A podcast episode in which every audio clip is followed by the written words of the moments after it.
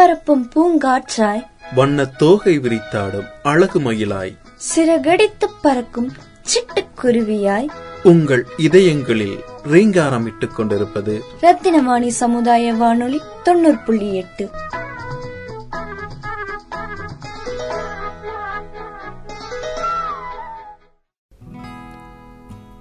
அன்பிற்கினிய நேர்கள் அனைவருக்கும் வணக்கம். நான் உங்கள் சிநேகிதன் மகேந்திரன்.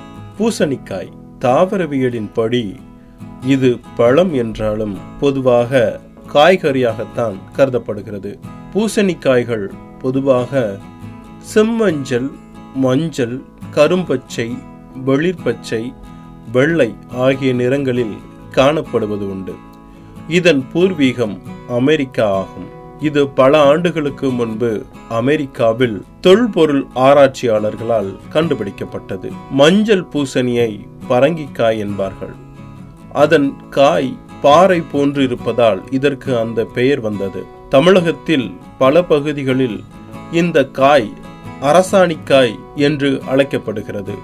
பூசணி என்ற சொல் கிரேக்க வார்த்தையான பெபன் என்பதில் உருவானது. பெபன் என்பது பெரிய முலாம்பழம் என்று சொல்வதுண்டு.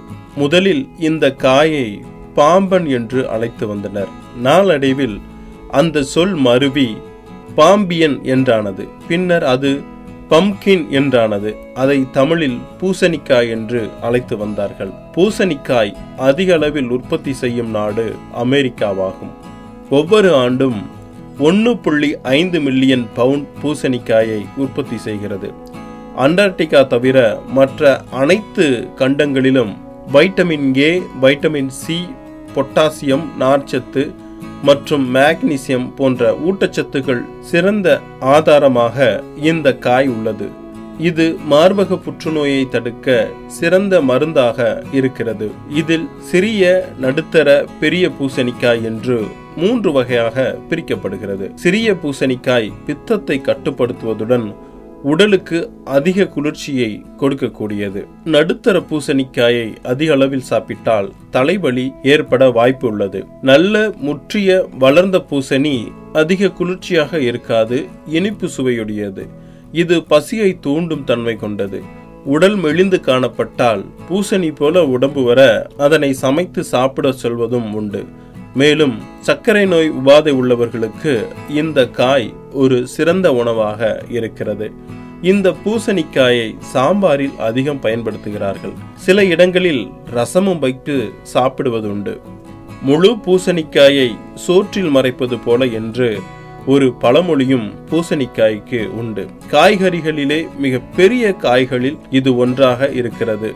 இந்த பூசணிக்காயை திஷ்டிக்காக கட்டுவதும் உண்டு திஷ்டிக்காக சாலையில் உடைக்கும் பழக்கம் இன்றளவும் நடந்து கொண்டிருக்கிறது. இந்த வகையில் அக்டோபர் இருபத்தி ஆறாம் தேதியை தேசிய பூசணி தினமாக அமெரிக்கா அறிவித்து பூசணிக்காய்க்காக ஒரு தினத்தையே கொண்டாடி வருகிறது என்பது குறிப்பிடத்தக்கது. அன்புடன் உங்கள் சிநேகிதன் மகேந்திரன் நடப்பவை நல்லவையாகட்டும்.